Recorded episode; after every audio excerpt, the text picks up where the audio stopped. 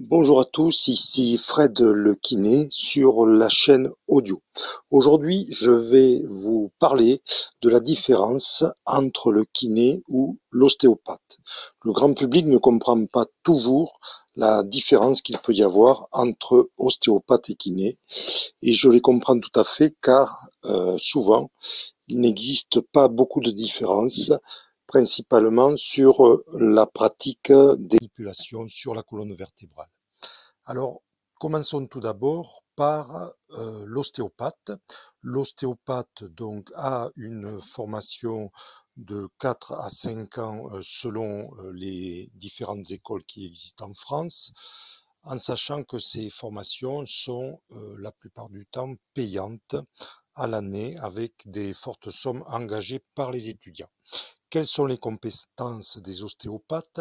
Les ostéopathes sont habilités à manipuler euh, les articulations, principalement donc la colonne vertébrale, puisque cela fait partie de la majorité des, des consultations, mais euh, un ostéopathe peut vous manipuler pour, ou suite plutôt à une entorse, puisqu'il ne faudra pas euh, manipuler trop tôt.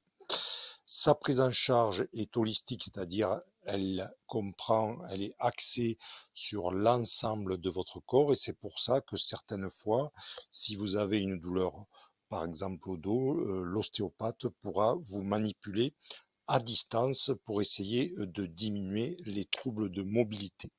J'ai parlé de troubles de mobilité puisque l'ostéopathe va faire des tests de mobilité pour ensuite vous faire des manœuvres de libération qui vont vous permettre de retrouver la mobilité au niveau articulaire. Donc si l'on peut synthétiser euh, la compétence de l'ostéopathe, il va agir principalement sur les articulations pour vous redonner de la mobilité et de la liberté. Et c'est ça qui va vous permettre d'avoir un ressenti qui va être de liberté, de libération et forcément de diminution de la douleur. Parlons maintenant du kinésithérapeute. Le kinésithérapeute a souvent euh, également euh, fait des formations d'ostéopathie pour ajouter euh, ce champ de compétences à sa pratique quotidienne.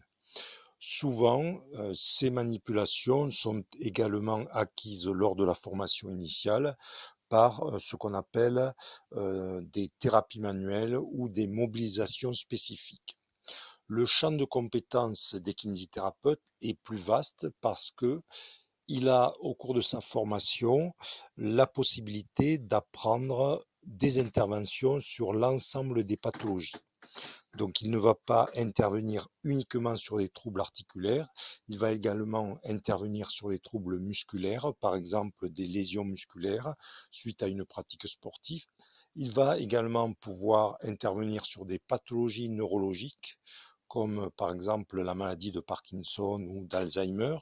Et il va également avoir possibilité d'intervenir sur les organes, c'est-à-dire la réadaptation cardiaque ou la réadaptation pulmonaire pour des patients fumeurs par exemple.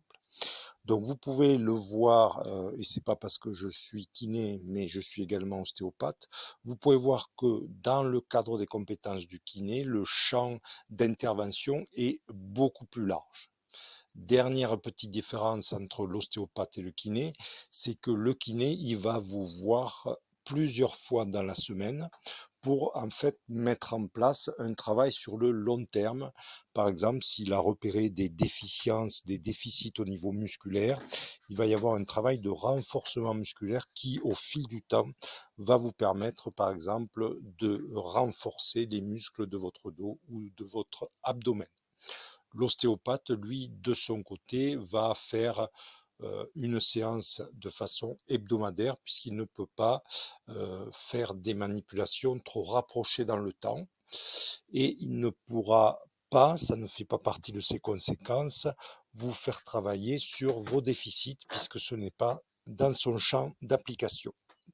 Je sais que ce genre de message peut amener euh, des réactions de la part des auditeurs, mais euh, du moins ce que je viens de vous exposer, c'est ma version, en sachant que je m'appuie sur euh, les textes réglementaires pour vous parler des compétences de ces deux professions.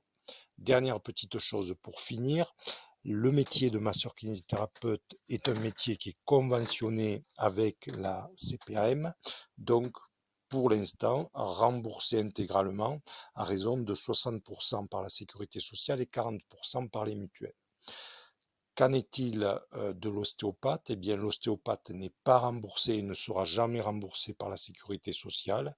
Et selon la région, dans le sud, par exemple à Toulouse, on a des séances de l'ordre de 50 euros la séance, alors qu'au niveau de la région parisienne, on est plutôt sur 70 euros la séance. Je vous remercie de votre attention et je vous souhaite une bonne manipulation.